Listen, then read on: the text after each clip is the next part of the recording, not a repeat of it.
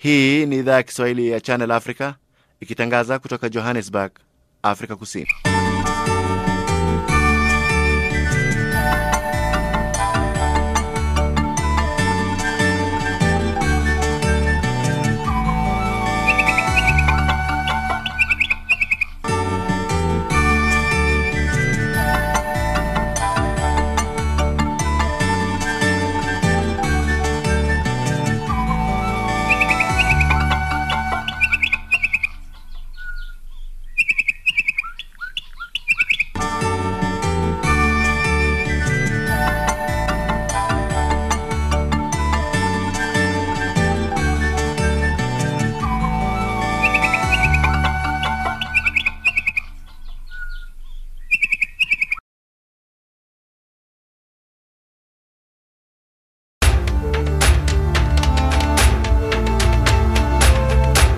This is Africa Digest.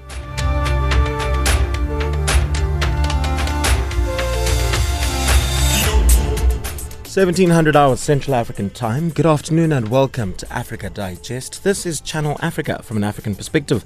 We're broadcasting to you from our studios in Johannesburg, South Africa. And uh, we're available on w w w dot channel africa dot co dot z a. My name is Samora Mangesi and I'm in studio with Juala Nisthulo as well as Nosille Zuma. Top stories on Africa Digest at this hour. Nigerians, including the U N agency, doubt the claim by the Nigerian army that it has decimated the Boko Haram terror group. South Africa's President Cyril Ramaphosa says it has been a dark and shameful week for his country following a surge in violence against women. And Zambia's youths are calling for transparency and accountability from office bearers over the management of the country's resources and governance. It is the beginning of a new week and uh, probably uh, the most important week for this month, as it is Youth Month in South Africa. Youth Day tomorrow. Uh, Jolani, it's a very special day tomorrow, commemorating, you know, the, the youth of nineteen seventy-six mm. and also a very dark period that we are seeing in our country and I think also just throughout the world at this point in time. Of course. What can be done in order to make sure that we are breeding a, a generation of young people that is going to be good and upstanding citizens that do not, especially, I think, men who do not terrorize women?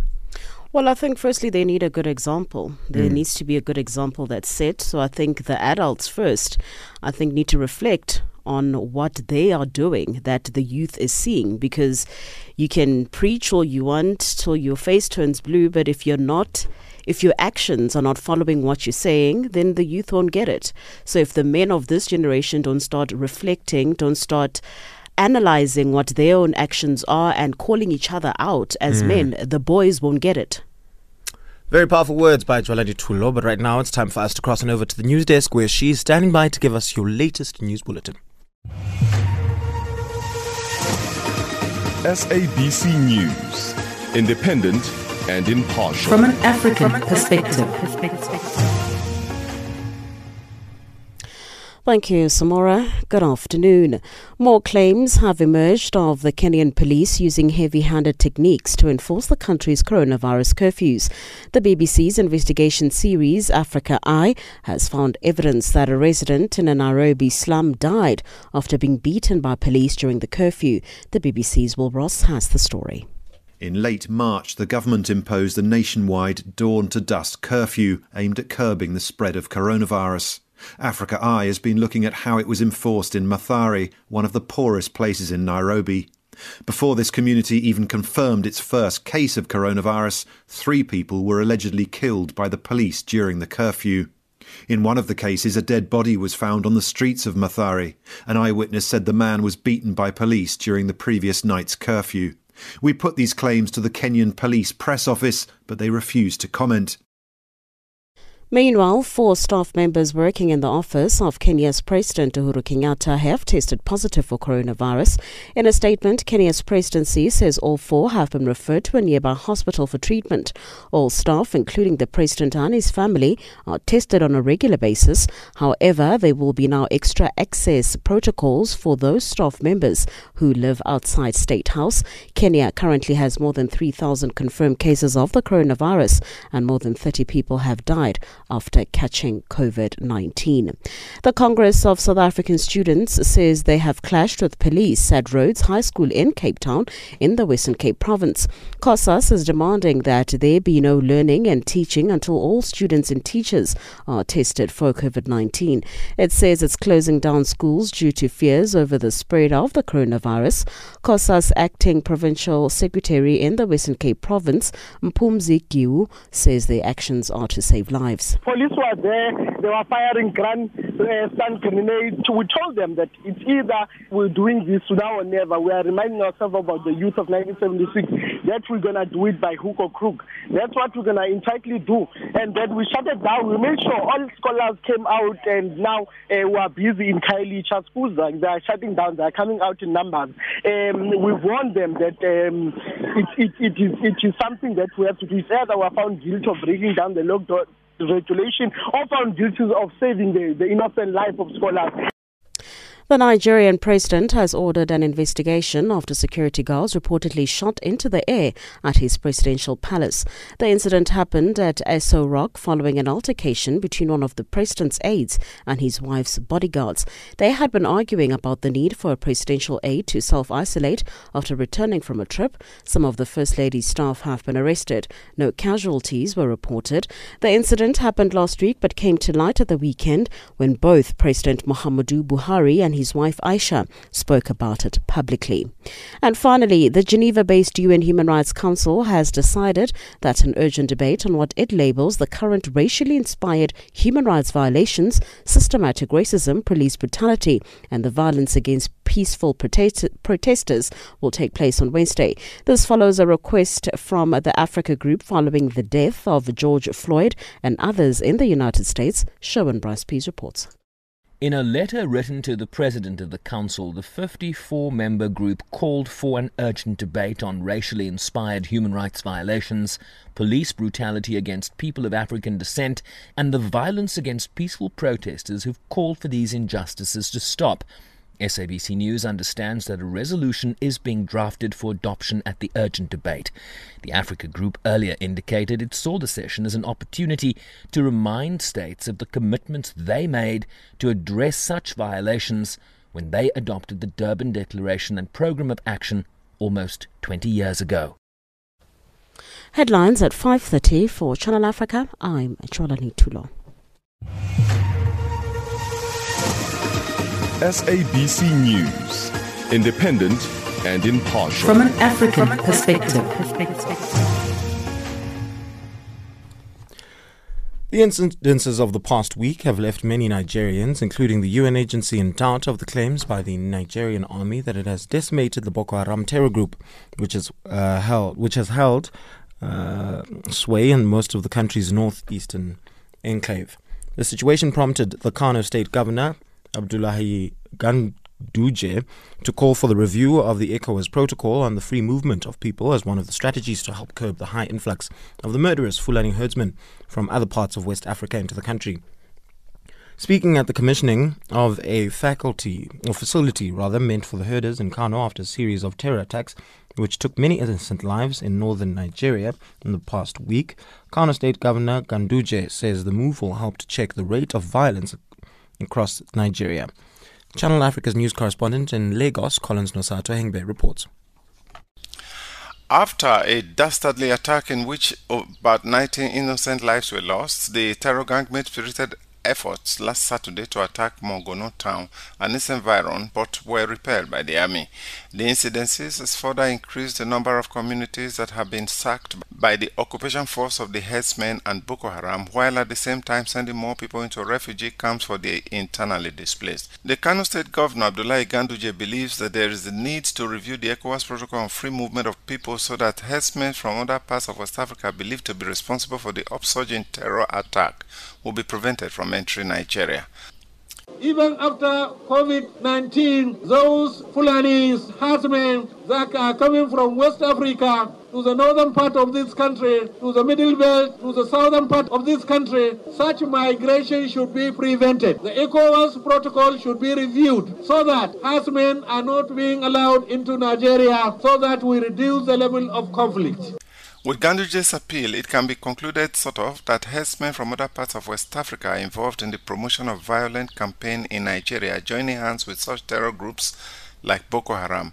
This situation was further alluded to by the president of the people of Southern Kaduna, Jonathan Asake. He lamented that despite the violence committed against Nigerians by these heavily armed foreign Fulani herdsmen, not one of them has been arrested or prosecuted. The call by the governor to stop the influx of the herdsmen into Nigeria is a very excellent uh, call, but it should go further than that. And I don't know whether the state governors are in, in, in tune with the presidency, or each one of them is doing what he's doing in his own state. But one thing I know is that there are hundreds of thousands of these killer herdsmen, which the governor has confirmed that they are, they, when they come in, they are heavily armed. And there is no doubt about that. But what I want the government to do is to go further, not only to stop them, because they are already inside the country, and they are already killing Nigerians. And Nigerians are already groaning, and many Nigerians in their hundreds of thousands, if not millions, have been displaced. Many have been killed. And the worst of it is that none is being prosecuted. A series of attacks have taxed the Nigerian army, which in so many instances has also suffered tremendous casualties in the hand of terrorists, causing the Chief of Army Staff, General Buratai, to relocate to the northern eastern part of the country, suggesting that the battle is in top gear. But recent attacks by Boko Haram have been put at the shore of repression against the communities believed to have given out on them. Major General John Enecha is the Chief of Defense Information. The remote reason for those actions was that you gave our positions away to the military, and they use other excuses to bounce on them. And that has been the major challenge. If we had the cooperation from the general public, particularly from those communities and those localities, where those terrorists, criminals, and bandits operate from in sleeper cells and hibernations, we would have long completed the degradation. In view of Jonathan Asake, the government needs to go beyond mere recognition of the reason for such attacks or acknowledgement of who the terrorists are to make sure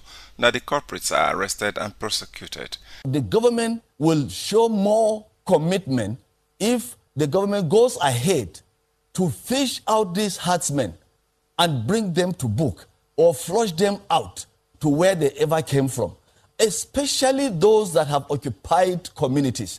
I can't imagine that killer herdsmen will go into a community, kill children, kill women, slashed open, rip open uh, uh, tummies of pregnant women. None has been prosecuted or convicted. Akin Oyebo, the professor of law, has been calling for a review of the Nigerian system, says the way the country is being governed today leaves much to be desired. The way Nigeria is governed today is uh, completely dysfunctional.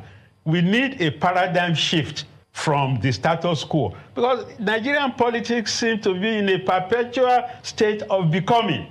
Uh, we have to sit down and negotiate, renegotiate the basis of our living together. That is what we mean by facing the problems of Nigeria squarely.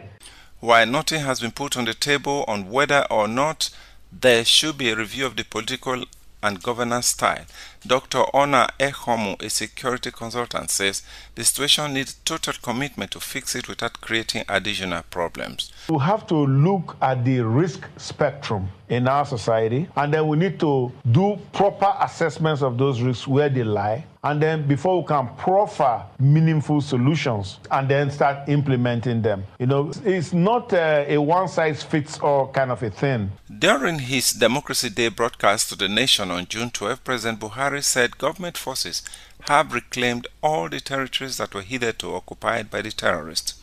But with the recent attacks and the number of deaths, Nigerians are beginning to question the veracity of such claims. Even Edward Kalong of the United Nations organs in Nigeria released a statement expressing concern over the increasing number of attacks and deaths of defenseless citizens. Is there hope of a possible end to this spate of violence? Time will tell. From Lagos, Nigeria, I am Collins Nosa Atohengbe for Channel Africa News.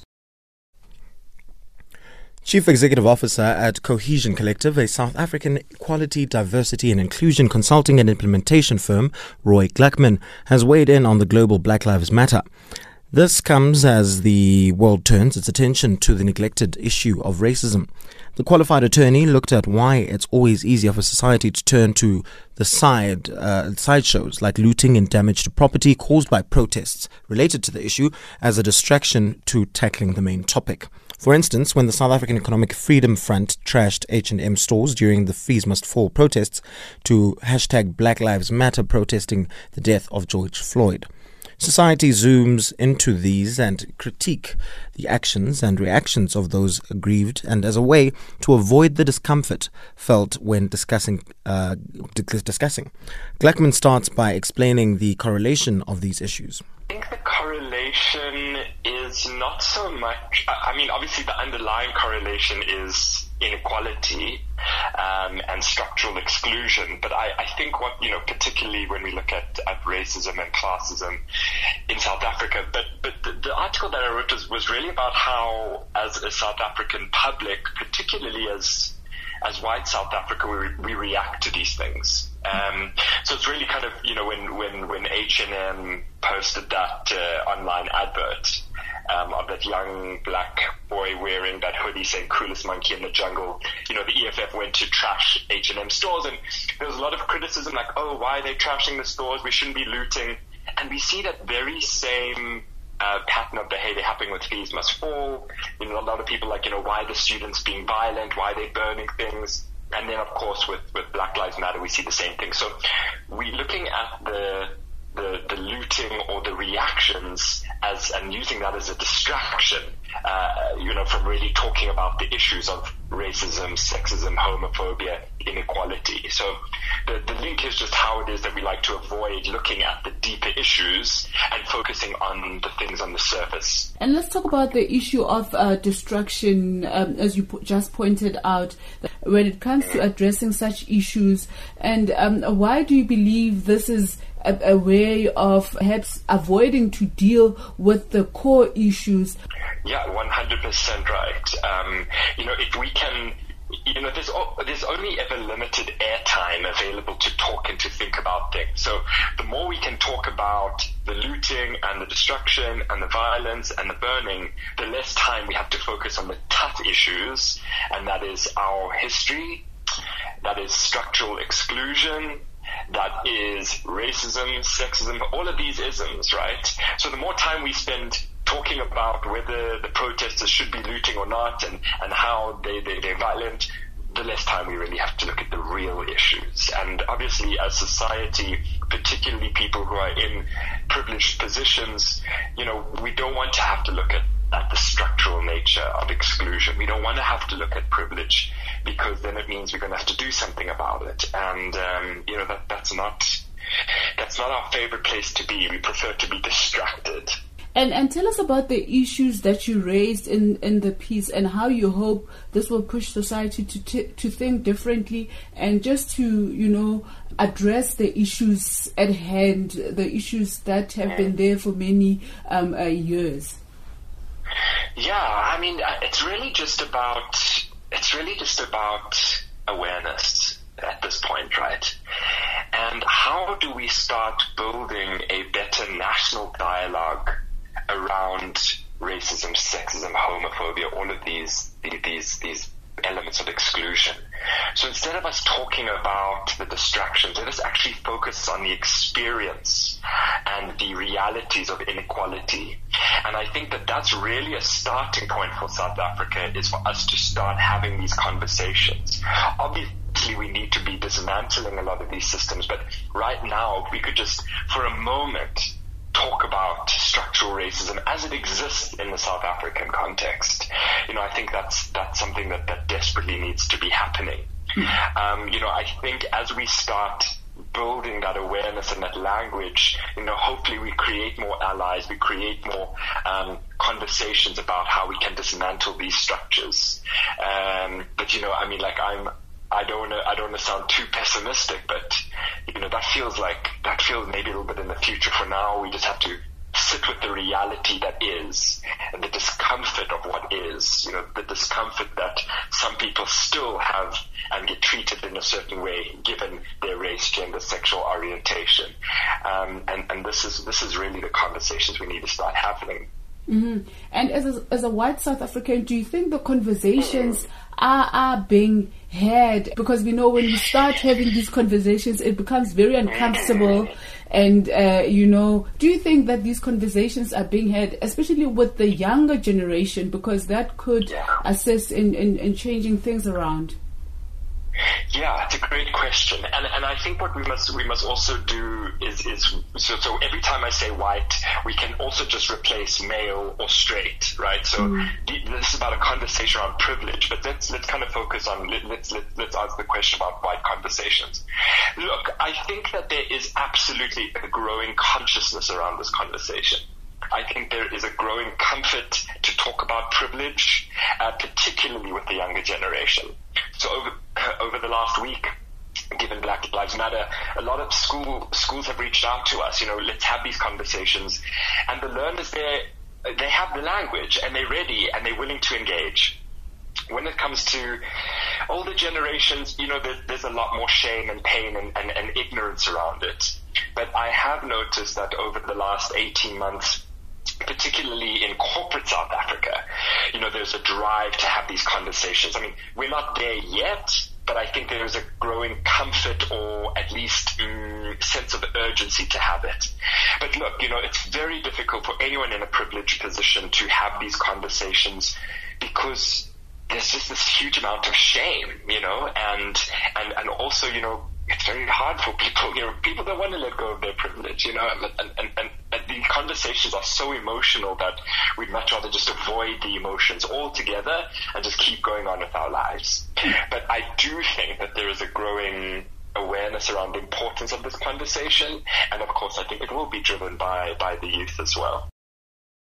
And that's Roy Gluckman, Chief Executive Officer at Cohesion Collective, a South African equality, diversity and inclusions consulting and implementation firm, talking to Thuto Ngobeni. Across the globe, every second, there's always a breaking story.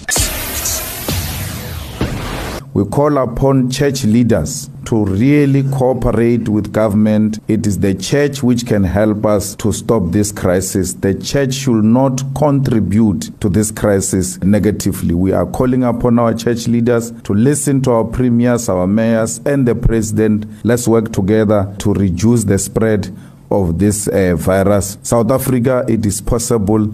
We are here because unity of purpose is necessary. Channel Africa. A mother-daughter duo, Doctor Cynthia Kudji-Sylvester and Doctor Jasmine Kudji, have made national news after becoming the first mother-daughter duo to attend medical school at the same time at the same institution. The two Ghanaian Americans will now be uh, continuing their career journeys together as medical residents in the Louisiana State University Health System in the United States, and will also be in the front line in the fight against the COVID nineteen pandemic. The B B C's Focus on Africa presenter Bola Mosuro spoke to these two incredible ladies and started off by asking Doctor Cynthia Kudji why she studied the same subject as her daughter. My story actually begins when we returned home to Ghana for a family trip. And there was a, a mom that approached my mother and I with her daughter asking us to help her because she was sick. And I don't even think the little girl did very well. But seeing those disparities really made me want to be a physician. But, you know, I found myself pregnant my senior year at Tulane University. So I decided to go ahead and go into nursing school. And I worked as a nursing assistant and worked as a maid just to kind of get through it. And once I graduated, that I worked as an R N for eight years and decided to be a nurse practitioner. So when Jasmine was in college, I felt like that was a great time to take the opportunity to pursue my dreams of becoming a physician. To start studying again would be daunting in itself, but to also do so at the same time as your daughter, who's studying exactly the same thing, that didn't faze you in any way? You know, when you have a young child, you aspire for them to be better than yourself. And knowing that what I did, she emulated, it was just the greatest inspiration. So I've benefited so much having my daughter by my side as we went through this journey together.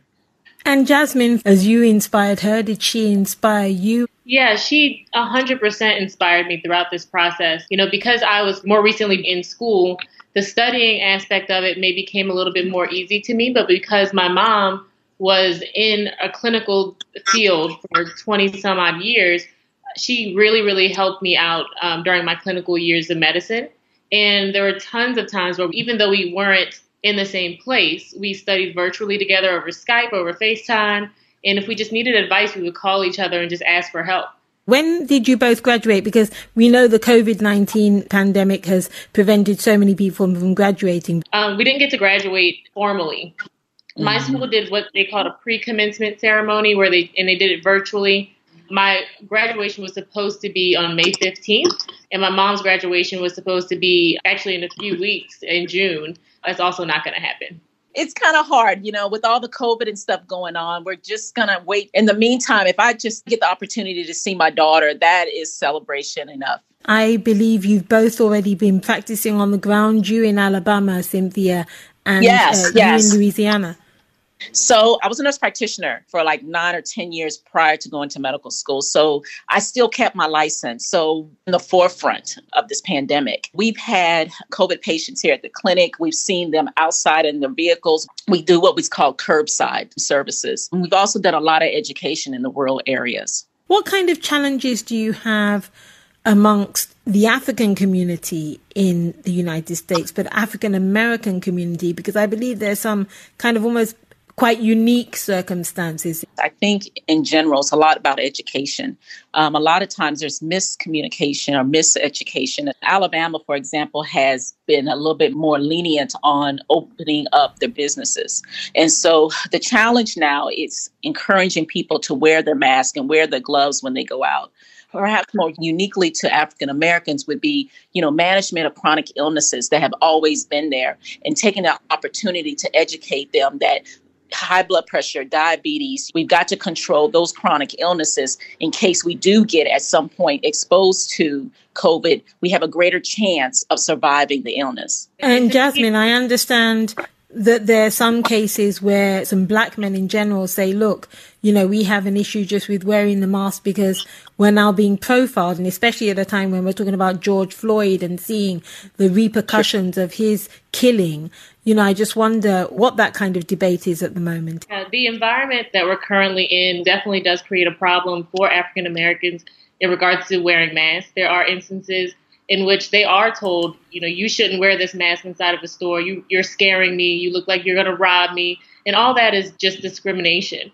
And what we need to know is that this is wrong. And to protect ourselves and to protect others, we have to still wear our masks. And if we are in a situation like that, it's our duty to report those people, to make sure that they're not doing it to any other people, and to just make sure that, that we're doing what's right regardless of what we're being attacked with. Just looking now to the future, you're going to be working even in the same hospital. How will that be for you, Cynthia, and then for you, Jasmine? So that is like a dream come true. I mean, Jasmine and I have literally been apart. You know, once in a while we'll get the opportunity to visit each other. I believe one of her blocks where she'll be doing surgery is going to be in Lafayette. And so for about one or two months, we'll have the opportunity to be in the same city. And I just can't wait till that takes place. Jasmine, how does that make you feel, especially as a Ghanaian and an African-American? You know, I feel so proud to have been able to go through this journey with my mom, to inspire other women and other people of color to be able to do the same thing. I'm just so excited to be able to continue on this journey. And I know that there's so much more that we can do and that we will do. And can I ask both of you, do you feel more Ghanaian than American? Yeah, that's a very good question. It's so hard to feel more than the other, I guess. My family is very Ghanaian, but I'm also a New Orleanian at heart. So I feel both at all times. Absolutely. You know, that's something I grew up with all my life. Are you more American? Are you more Ghanaian? And to be honest, we're a blend of both cultures. We grew up with African parents, and the teachings and the values and the respect and all that is all a part of us. And at the same time, the African American culture and the respect and everything that goes along with being African American is still a part of us as well. So we truly are a blend of both cultures. And it's an amazing privilege to have that we can really relate to both countries. And that's Doctor Cynthia Kudji-Sylvester and Doctor Jasmine Kudji, a mother and daughter duo who graduated from the same medical institution at the same time, speaking to the B B C's Focus on Africa presenter Bola Masuro. The time is now seventeen twenty-eight Central African time. Right after this, we're going to be heading over to the news desk where Jolani Toulon is standing by to give you your latest news headlines. Across the globe, every second, there's always a breaking story. What we want to achieve is a healthy and vibrant economy, which can ensure full employment to our people. The government concurs with the views of the Black Economic Empowerment Council report that it is now necessary to make our policies on Black economic empowerment more explicit. Last May, I asked constituencies at NEDLAC to discuss youth employment incentives. I'm pleased that discussions have been concluded and that agreement has been reached on key principles. We are on an ambitious drive to industrialize, to attract investment, and to create more jobs for the youth of our country. They don't have jobs. I've tried looking for a job for it's a year and a half now. The challenges were experience and the, the level of education which I have.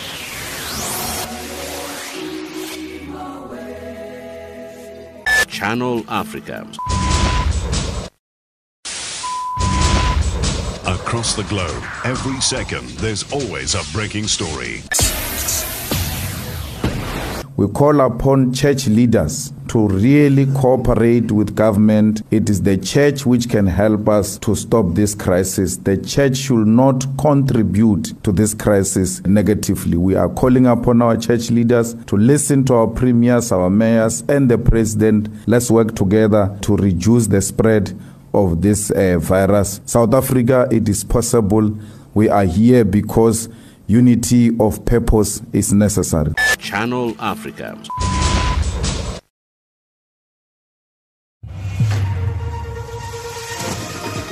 S A B C News, independent and impartial. From an African perspective. Good afternoon. Making headlines, more claims have emerged of the Kenyan police using heavy-handed techniques to enforce the country's coronavirus curfew. Still in Kenya, four staff members working in the office of President Uhuru Kenyatta have tested positive for the coronavirus. And finally, the Nigerian president has ordered an investigation after security guards reportedly shot into the air at his presidential palace. For Channel Africa, I'm Cholani Toulon. S A B C News, independent and impartial. From an African perspective. Lately, we have seen businesses scramble to get their ducks in a row to quickly adjust to the new reality the COVID nineteen pandemic has brought. If there's ever been a more testing time for businesses, we are now seeing it in front of our eyes, especially the way that businesses have had to adjust the way that they communicate. During the pandemic, businesses are also seeing uh, the necessity of a crisis and communication policy and plan, now to communicate effectively with their sk- stakeholders as well. Now on the line, we are joined by Chris Bischoff, who is a reputation manager at Reputation Matters, uh, to talk to us about the importance of companies instilling effective communication in the times of COVID nineteen. Chris, thank you very much for joining us. Cool. Thank you, Samora. Thanks for having me. Now, Chris, generally, how have companies managed to communicate with employees and stakeholders during the times of COVID nineteen? Yes. Um, so the first notable um, trend that we've uh, been observe- observing is that there's been a massive shift to a remote virtual working environment. So really optimizing the vir- virtual digital space. So we've seen a lot of companies use platforms like Zoom, Skype for Business, and uh, Microsoft Teams, for example. And a lot of these are open source platforms, so they are free to use. So I think companies are being very resourceful to opt to use these platforms. And it really comes down to the basics. A lot of us, a lot of companies have employees now that are working from home. So it's very important to check in, see how they're doing, um, and make them feel, make employees feel supported. So this might be a, sim- a simple thing like a fifteen-minute huddle at the beginning of your working day, a quick debrief at the end of a big project.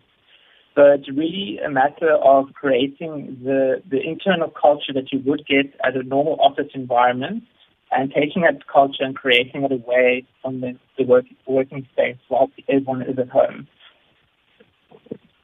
All right, uh, Chris, now companies should be careful of the possible impact COVID nineteen will have on their reputations. Uh, explain that to us in further detail. Yes, sure. So the first thing that companies really need to be careful of are the new measures that have been put in place, specifically the health and safety measures. And also we've uh, heard a lot about this risk, new risk adjust, adjusted strategy that companies need to comply with. So a non-compliance in this sense is a big reputational risk. So it's really important, once again, to communicate about this. Make sure that your employees know what the risk-adjusted strategy is. Um, and make sure they know how to comply to these new safety and health uh, measures and also social distancing practices in the workplace. So a lot of companies have gone, gotten back to the to work, um, and as people start to move back into the workplace, it's really important to make sure that this communication is in place with your employees. And then secondly, to less of your external stakeholders, people want to know, your customers, or your clients, they want to know how your business is responding to COVID nineteen. So what are they, or what are you doing? What is your business doing to implement additional safety measures? Is your product safe? Is your service safe for them? It's not going to pose um, any sort of health uh, risk. So it's really important that you communicate um, all these health and safety measures to all your stakeholders, not just your employees. Now, Chris, you advocate for businesses to have a reputation management partner. What is a reputation management partner, and why is it important to have one during the times of coronavirus pandemic? Okay, so firstly, to answer your first question, a reputation matters partners. Uh, at Reputation Matters, we'll look at all the different areas of the business that contributes to your reputation. So not just the communication um, element. So we'll look at, we'll be, we will engage with your stakeholders, and we'll look at the perceptions of a company's vision and mission. Are they achieving their vision, what they set out um, to promise? We look at the perception of the employees. So are the right employees, does the company have the right employees? We look at the delivery of the service, the product offering, the perception of business results. Um, are you aligned with the correct partners? And also your impact on, on society and the environment. So we'll have a look at all these different areas of the business and your stakeholder perception of each, and all these areas essentially make up your, your reputation. And then in secondly, why is it important to have a reputation uh, management partner in response to a crisis? And the main reason is because having a solid reputation, especially now, builds a resilient business. So there's a lot of different things that can happen in the market that can have an impact on your re- reputation. And what, there's been a lot of um, talk about crisis management, especially in response to COVID nineteen. And it's really important to have the basic building blocks in place to build a business, uh, a resilient business. So when there is a crisis, you can effectively respond to the crisis. And sometimes having a reputation management partner, we have a research model that allows us to engage with the stakeholders so we can actually um, figure out and pinpoint the areas or risk, certain risks and threats to business that may result in a crisis. So if we identify these areas, we may be actually um, able to prevent the crisis in the first place. Um, it's very hard to predict a crisis like a pandemic, but there's a variety of uh, crises that, face, that business may face. Um, and we, by doing the research, um, reaching out to your stakeholders, you may be able to, to identify these risks with the business and plan accordingly. All right. Now, lastly, Chris, many businesses might have been caught uh, on the back foot when the lockdown yeah. regulations were announced, not knowing how to go about the situation and not having a plan in mind. What advice would you give to a company currently in that situation? Yeah, certainly. So uh, we've definitely noticed that a lot of small businesses and companies have um, been caught, unfortunately been caught on the back foot and are now scrambling to get a plan in place in, in response to the whole crisis. So my current um, piece of advice would be to be resourceful. So as I mentioned earlier, there's a lot of open source communication platforms um, out there. I think in the past two months, I've never seen so many different webinars spring up, and these are amazing. There's been some absolutely incredible and insightful webinars. So perhaps this might be your first opportunity as a small business to look at hosting your first webinar or podcast. Um, so there's a lot of open source resources that you can do so. Zoom is a very popular one. And get your communication online. It's definitely, right now, it's definitely not a time to be cutting off a communication budget. I think a lot of people are now sitting at home during lockdown and they are consuming more media than normal. So it's definitely an opportunity where you can turn a crisis into a business opportunity. So get the communication out there, get on social media, post your first webinar. And, you know, uh, we've had a, a discussion as a team, like everything will uh, eventually stabilize, the economy will stabilize. And you don't want to have to start from scratch again once this is all over. So now that you have been communicating with all your stakeholders and built an online presence, uh, you don't have to start from scratch again. That would definitely be my main advice to companies right now that have been caught in the back foot. Be resourceful and uh, find your open source platforms to host your first webinar and other forms of communication to your different stakeholders and clients and also potential clients. All right, Chris, thank you very much for joining us. Thank you. Thank you so much, Samora. And that was Chris Bischoff, who is a reputation manager at Reputation Matters, a leading public relations company in South Africa, talking to us about the importance of companies being effective in their communication during the covid nineteen pandemic. South Africa's President Cyril Ramaphosa says it It has been a dark and shameful week for uh, his country following a surge in violence against women. His remarks come after several femicides, including that of Tshegofatso Pule, who was eight months pregnant and found stabbed and hanging from a tree. The president says that the culture of silence around gender-based uh, violence had to end. Channel Africa's Ayanda Mkhwanazi spoke to Bafana Kumalo, Director of Strategic Partnerships and one of the co-founders of Sonke Gender Justice, a non-profit organization in South Africa.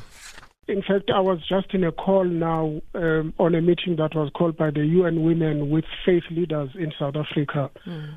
targeting just a few thought leaders in this respect.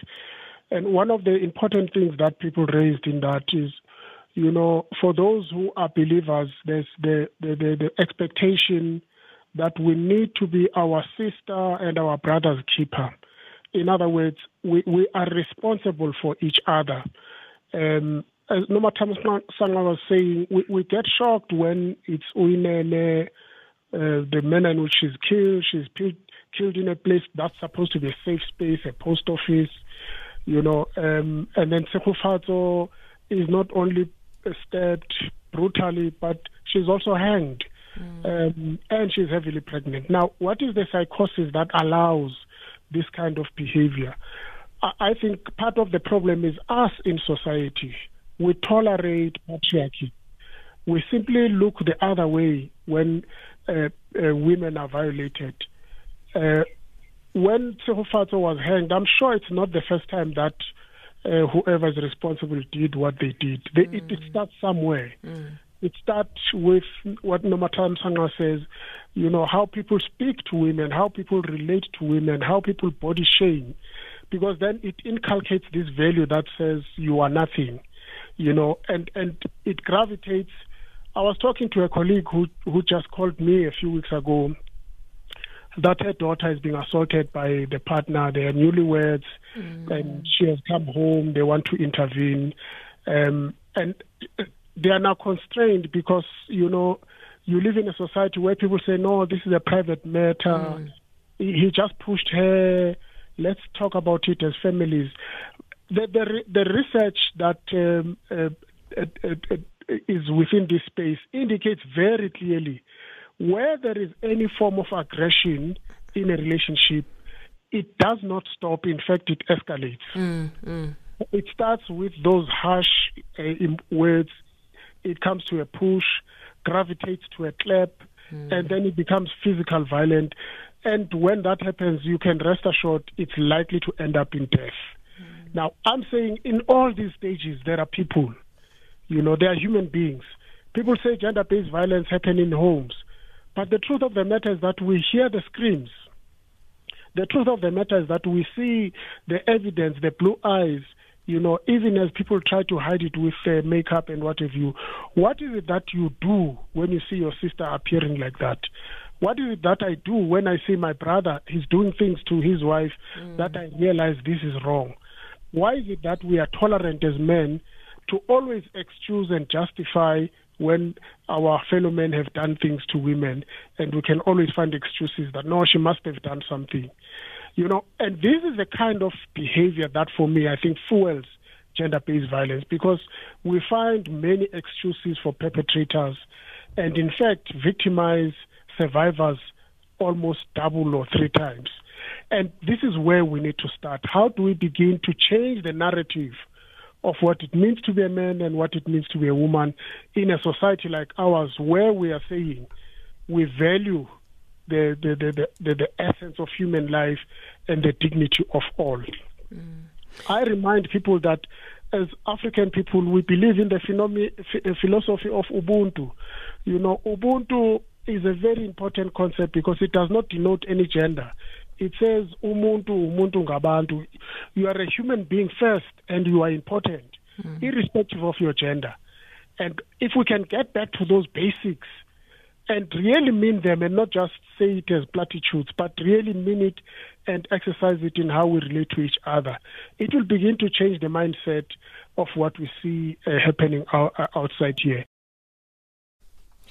And that's Bafana Kumalo, Director of Strate- uh, Strategic Partnerships and one of the co-founders of Sonke Gender Justice, on the line talking to Ayanda Mkhwanazi. Zambian youths are waking up and uh, beginning to call for transparency and accountability from office bearers over the management of the country's resources and governance. Youth activists, among them musicians, are also using platforms at their uh, at their disposal to express displeasure at the manner government officials have prioritized foreigners over locals. More from Hilda Akikelua. Last week, musician Brian Wembia, known for his stage name as B-Flo, posted on his Facebook page that youths in Zambia should no longer sit back and watch their natural resources being looted at the expense of the majority suffering Zambians. He further called for what he termed as a revolutionary youth-driven movement across the country in order to hold government to account for all its actions. He also criticized the handling of the recent gold mining in the northwestern part of Zambia, whose contract was issued to a Sudanese company. B-Flo, however, received a backlash from Lusaka Minister Boman Losambo, who accused him of insulting the presidency and gave him twenty-four hours to apologize. He refused to apologize. An attempt to silence B-Flo is an attempt to silence all the Zambian youths and the suffering Zambians. I apologize for my inability to apologize, because we do not apologize for telling the truth.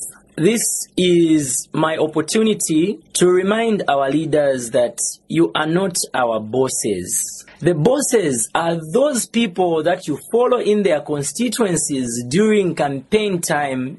Those are the bosses. And that's why we always emphasize the word serve, to serve. You are serving the people. The people that you serve are the masters. They are the bosses. They are your employers. They are the ones that have given you the employment. They are even the taxpayers that fundraise for you to have that wonderful salary, those allowances that you get in parliament. They are the ones that fundraise for you to have all those big cars that you are driving. So you cannot start to disrespect the people that have put you where you are.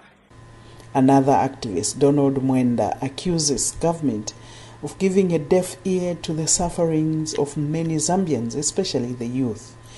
He says when young people voice out their concerns, they are often labeled as anti-government who are supporting the opposition. He, however, appeals to fellow youths and other marginalized groups to begin to demand for accountability from their leaders. Youths are the majority in Zambia, and if we play deaf and blind to the current happenings, believe me, it gives uh, a chance or opportunity to the current regime to loot our resources. So my word to my fellow youths is, let us rise in numbers, let us gang up, and continue speaking out without any fear, without any favor. So it is us to rise in numbers so that these people are put to account. Because if only three or four people are doing it, believe you me, the, the regime will be given the, the liberty to do whatever it feels like, because we're not speaking uh, as, as a majority. Only a few of us have uh, would be deemed to be the people uh, speaking out on these issues. Some applies with uh, the most marginalized Zambians. A, a great example that I usually give when I'm uh, educating most people about uh, public resources is it's an arrangement whereby you employ a garden boy and you're paying him every month. And that garden boy is doing things that he is not supposed to do according to your terms of contract. The Human Rights Commission in Zambia has also condemned government for not respecting the freedom of expression as a human right. Commission spokesperson Mwelwa Moleya says freedom of expression is a basic human right which every Zambian is entitled to. He adds that citizens should not be intimidated by the state for expressing themselves, especially on governance matters which affect all Zambians. The Human Rights Commission took time to review the videos, the recorded videos by Mister Brian Wembia and Mister King's Malembe Malembe, uh, as well as the press briefing by the Honorable Minister. Commission found that the expressions contained in the videos were within the realm of the right to freedom of expression, as contained under Article twenty of the Constitution of Zambia, and various other regional and international human rights instruments to which Zambia is a party. And we found that there was absolutely nothing injurious to the rights or reputation of the presidency.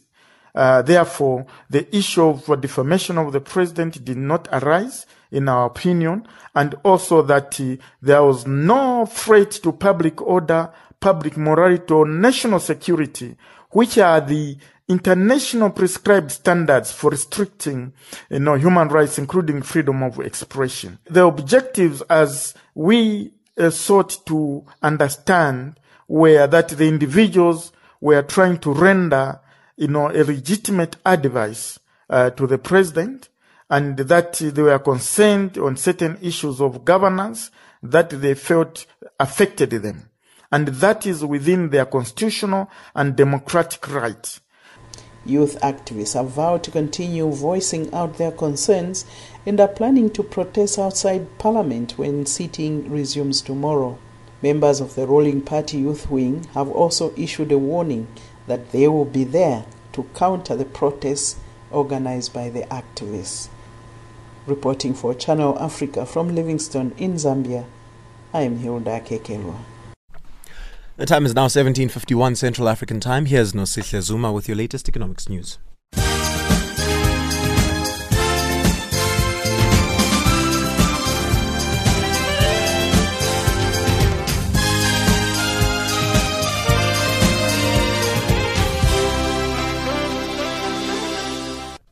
Thank you, Samora. Good evening. The Automobile Association of South Africa predicts a substantial increase in the fuel price next month, including a petrol price jump of over one rand fifty. The A A A says this will exacerbate the woes of South Africans who are battling with the economic effects of the coronavirus lockdown and job uncertainty. Commenting on an ed- Audited data from the Central Energy Fund, the A A A says the oil price is slowly regaining its value after a massive dip early in twenty twenty. Based on the current data, the price of both grades of petrol and diesel is set to increase by over one rand per litre. A A A spokesperson Leighton Beard. Petrol at the moment is set to climb by one rand fifty-nine a litre, diesel by one rand forty-eight, and illuminating paraffin by a massive one rand ninety-four. The main driver behind these increases is the increasing international oil price. And this oil price is increasing because international demand for oil is increasing as world economies begin to activate again after the international lockdown as a result of COVID nineteen. It's a trend that we think is going to continue in June, and if the rand weakens against the U S dollar, unfortunately that could add more misery to the increasing fuel price. It's something we'll keep an eye on towards the end of the month. A number of the South African Airways staff members on Monday picketed at the airline's headquarters in Kempton Park over unpaid wages. The staff, who are not being represented by unions, say they have not been paid their May salaries and are desperate for answers from S A A business rescue practitioners. S A A employees say their benefits have also been tampered with and are going to stage a standstill demanding their funeral cover, unemployment insurance fund and medical aids be paid. They further say that S A A has cancelled employee benefits without consulting them. S A A business rescue practitioners are expected to publish their long-awaited rescue plan for the airline, which employs more than four thousand seven hundred people. These staff say they are left in the dark.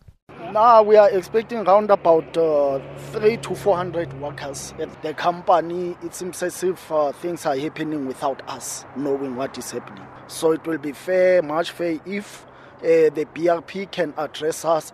The problem is that last month our salaries were not paid. Uh, medical aid, housing, funeral covers. We are very much concerned of what's happening within the company. But now for people who are at home, anything can happen to you now. If you die tomorrow, you don't have a funeral cover. Petroleum company B P has forecast lower oil prices for decades to come as government speed up plans to cut carbon emissions in the wake of the coronavirus pandemic.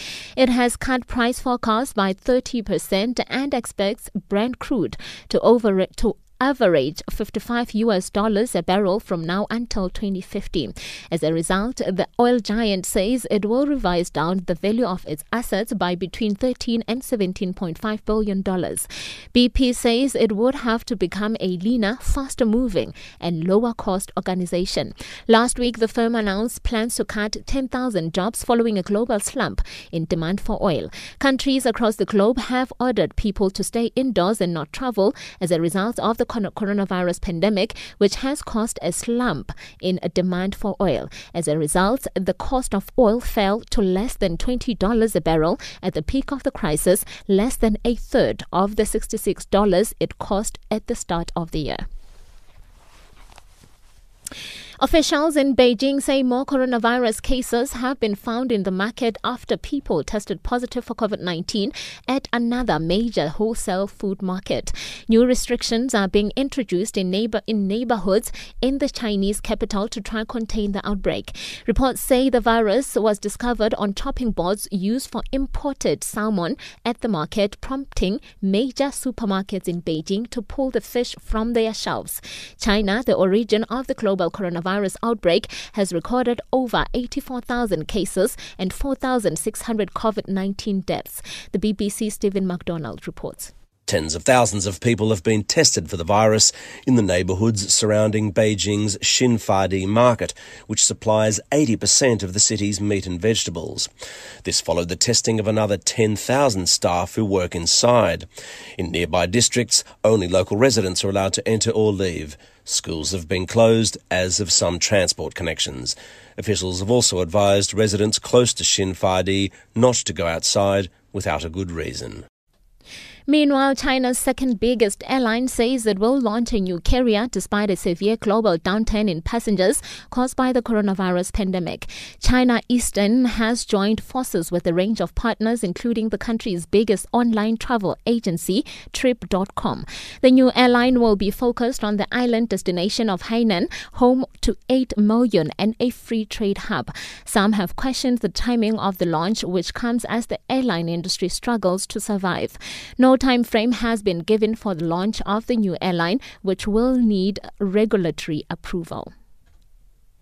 For your financial indicators, the U S dollar is trading at three hundred eighty-six point nine zero Nigerian naira, eleven forty-four Botswana pula, one oh five point two five Kenyan shilling and eighteen thirty-one Zambian kwacha. In B R I C S currencies, one U S dollar is trading at five oh four Brazilian real, sixty-nine sixty-eight Russian ruble, seventy-five fifty-six Indian rupee, seven oh seven Chinese yuan and at seventeen oh two South African rands. The U S dollar is also trading at seventy-nine pence to the British pound and eighty-eight cents to the euro. Looking at commodities, gold is trading at one thousand seven hundred thirty-eight dollars and platinum at eight hundred twenty dollars per ounce. The price of Brent crude oil is at thirty-eight dollars and eighty-three cents a barrel. For Channel Africa News, I'm Nosille Zuma.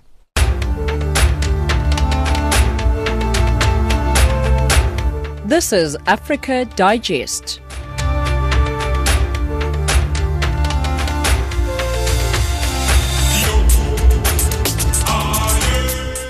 And that wraps up Africa Digest for this hour. Be sure to join us again from nineteen hundred hours Central African Time for more news from an African perspective.